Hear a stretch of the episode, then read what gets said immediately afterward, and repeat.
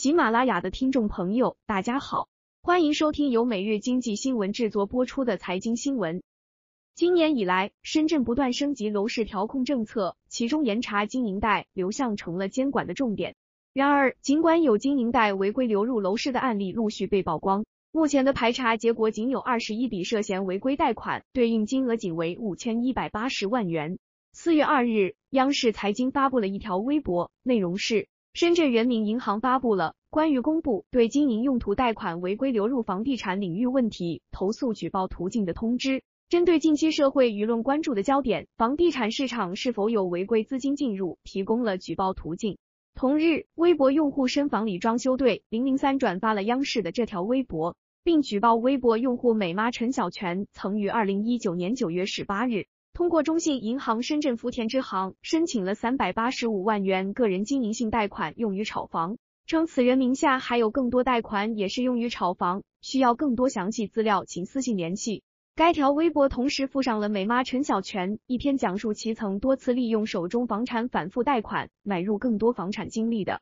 文章截图。每日经济新闻注意到，美妈陈小泉为微博认证用户，认证信息为知名母婴育儿博主头条文章作者。在查阅了其近期微博后，发现其中只有零星的内容与房产有关，而其本人目前也未在微博中对深房里装修队零零三的举报有任何回应。值得注意的是，深房里装修队零零三没有任何认证信息，唯一的简介是一个与其保持联系的网址。四月四日，这名用户又发布了一条与炒房有关的微博，经由媒体报道后，一时激起千层浪。这条微博公布了深房里摇篮会员合伙炒房材料一百零二份，同时附上了一张长图，内容多数是购房信息，时间多为去年上半年，目的多为代持人招募股东。此外，长图中还提到不少深圳此前被热炒的二手房小区和片区，例如前海时代小区和宝安中心区等。深房里装修队零零三在爆料中提到的深房里，其微博简介为房产专家，没有认证信息。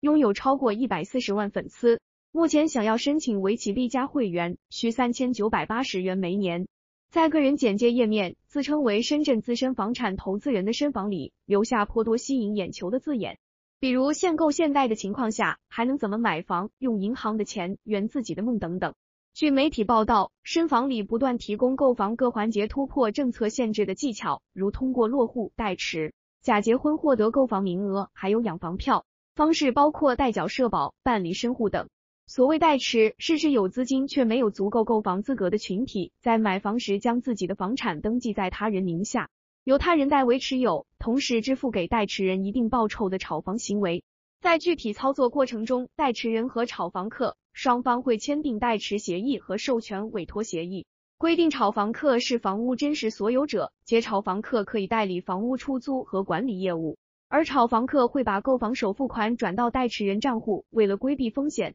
双方还会签订一个借款协议，显示首付款是代持人向炒房客所借。在代持过程中，代持人会根据实际情况收取服务费，买卖之间的价差越大，服务费也会越贵。据了解，去年十一月，深圳市住房和建设局局长、党组书记张学凡表示，政府主管部门高度重视，正在对代持炒房等情况调查处理。一旦发现存在违规行为，将依法依规严肃处理。同样，在去年十一月，深房里举办了首场线下见面会，吸引近千人从全国各地来到深圳参与这场感真遇见的活动。会上，深房里表示要培养一万名职业房产投资人。然而，公开信息显示，引导会员在深圳借钱炒房的深房里却屡遭投诉。今年上半年，一位名叫“机械姐姐”的微博用户发长文控诉，声称自己被深房里给骗了，在试图用经营贷买房的过程中，遭遇深圳经营贷政策突然收紧，导致自己价值七百二十八万元的房产被查封。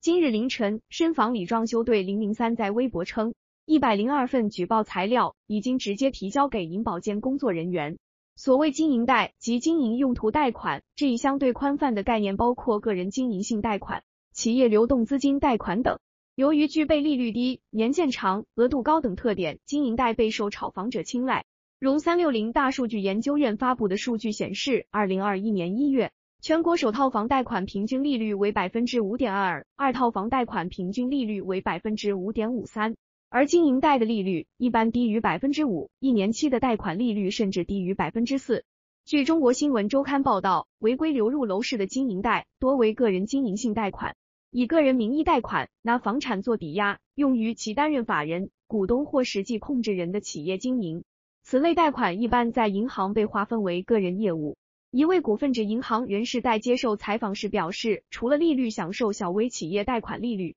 经营贷的贷款额度大多都在三百万元以上，还款期限比一般企业贷款更长，可以达到五年以上。随着各主要城市不断升级楼市调控政策，经营贷违规流入楼市开始成为重点整治领域。三月中下旬，广东深圳、北京相继公布排查结果，广东发现涉嫌违规流入楼市资金二点七七亿元，涉及九百二十户；深圳的排查范围是十五点四万笔，一千七百七十一点七一亿元经营贷业务，二十一笔涉嫌违规贷款，对应金额五千一百八十万元。北京则发现。涉嫌违规流入当地房地产市场的个人经营性贷款金额约三点四亿元，约占经营贷自查业务总量的百分之零点三五。这是自查的结果。在地方监管部门的专项核查中发现，涉嫌违规流入房地产市场信贷资金约三千万元。然而，相比于经营贷投放量，三地排查出的违规流入楼市的情况占比极低，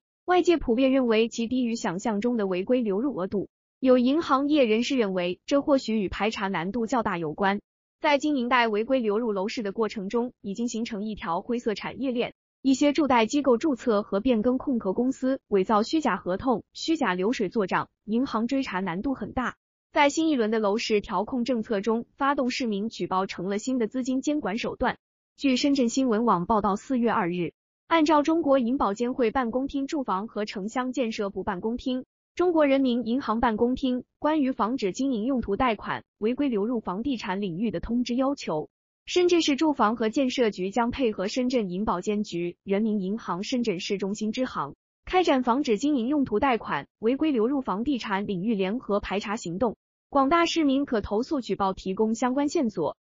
感谢收听本期财经新闻，喜欢本栏目的朋友可以点击订阅按钮，更多精彩资讯。请查阅每日经济新闻客户端。